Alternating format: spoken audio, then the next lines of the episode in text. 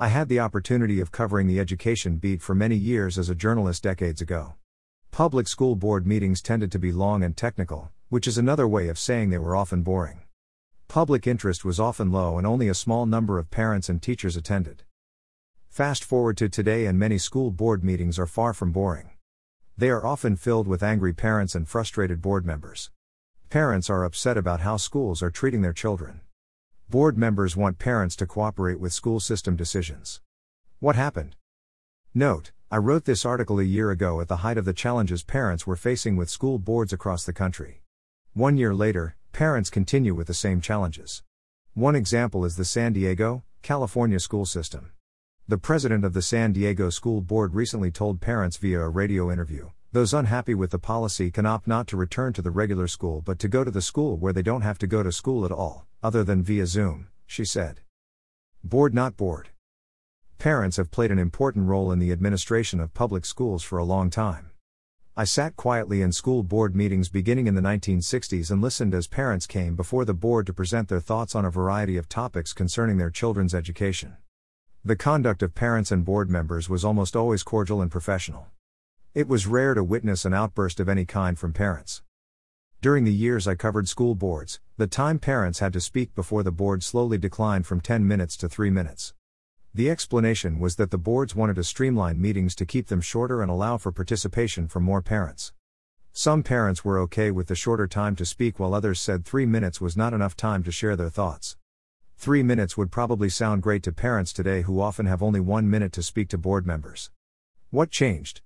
Let's look at the history of schools and school boards. School Board History The first public school in America was established in Boston in 1635. The Boston Latin School is still in operation today. The English Puritans who had settled Boston five years earlier believed that children needed to be able to read and understand the Bible and be literate for purposes of success of the colony. That gave rise to the earliest public schools. Two years later, 1637, the Massachusetts Bay Colony mandated that every town have a public school. Committees oversaw the governance of the public schools and became a model of what would eventually become public school boards. The National School Boards Association, NSBA, was founded in 1940 to represent public school governance. The NSBA's stated position was to foster excellence and equity in public elementary and secondary education through school board leadership. Greater than we believe that public education is a civil right necessary to the dignity and freedom of the American people and that each child deserves equitable access to an education that maximizes their individual potential. Greater than. Greater than in pursuit of these beliefs, NSBA and our members will continue to lead the national conversation about public education, advocate for public policies that ensure each student everywhere has access to an excellent public education where they live, create a better understanding of the importance of school boards and the benefits of local governance, and enhance the effectiveness of school boards. National School Boards Association. While that may look good on paper, what has been happening the last few years looks different. You may remember this notice from the NSBA a year ago. Greater than in a letter to President Biden released this morning, the National School Boards Association, NSBA, has asked for federal assistance to stop threats and acts of violence against public school children, public school board members, and other public school district officials and educators. Greater than. Greater than America's public schools and its education leaders are under an immediate threat, reads the letter signed by NSBA President Viola M. Garcia and NSBA Interim Executive Director and CEO Chip Slaven.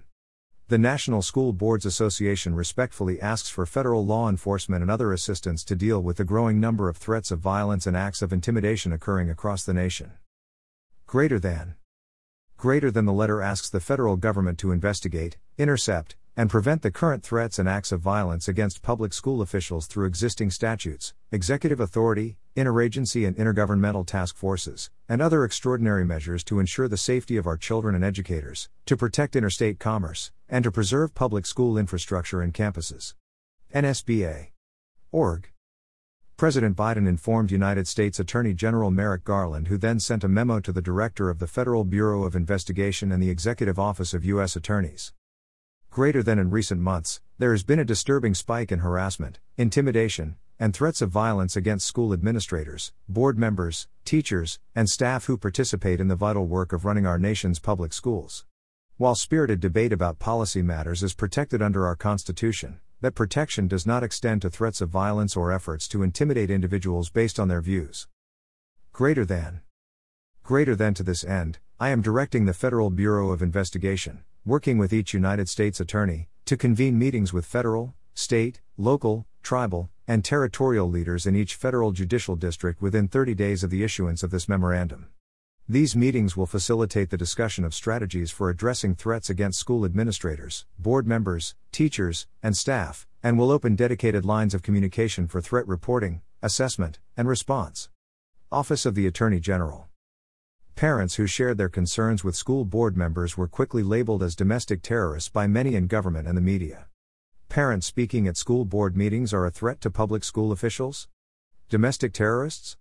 What did they say or do that led to that type of response by the NSBA and the Attorney General?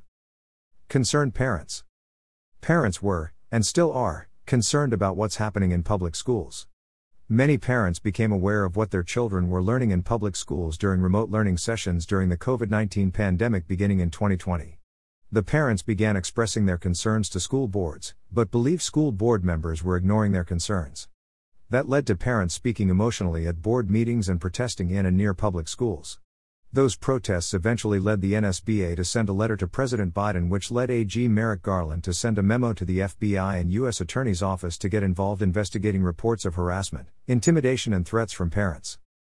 My purpose as a journalist is to hear all sides of an issue. I may have my own opinion about something, but it's the job of professional journalists to put their personal views aside and cover a story fairly and accurately. Unfortunately, I saw little fairness and accuracy from the national news media during the school board arguments. Local broadcast and newspaper journalists did a better job in some cases, but many viewers, listeners, and readers only saw the way the national media covered the story. It made parents look pretty bad. So, what were slash are the parents' concerns? What were slash are school board member concerns? How should parents and school members respond to each other? Is there a way forward? I think there is, and Christians may be the best people to help the process. What's best for the children? Parents and school board members claim to be doing what's best for children, so why the antagonism between them? That's a good question that should be asked and answered from both groups. Why are parents so upset? Why do board members believe they are being threatened and harassed? It seems that some parents and school board members disagree about what's best for the children attending public schools. Many parents say they were outraged when they found out what their children were learning in public schools.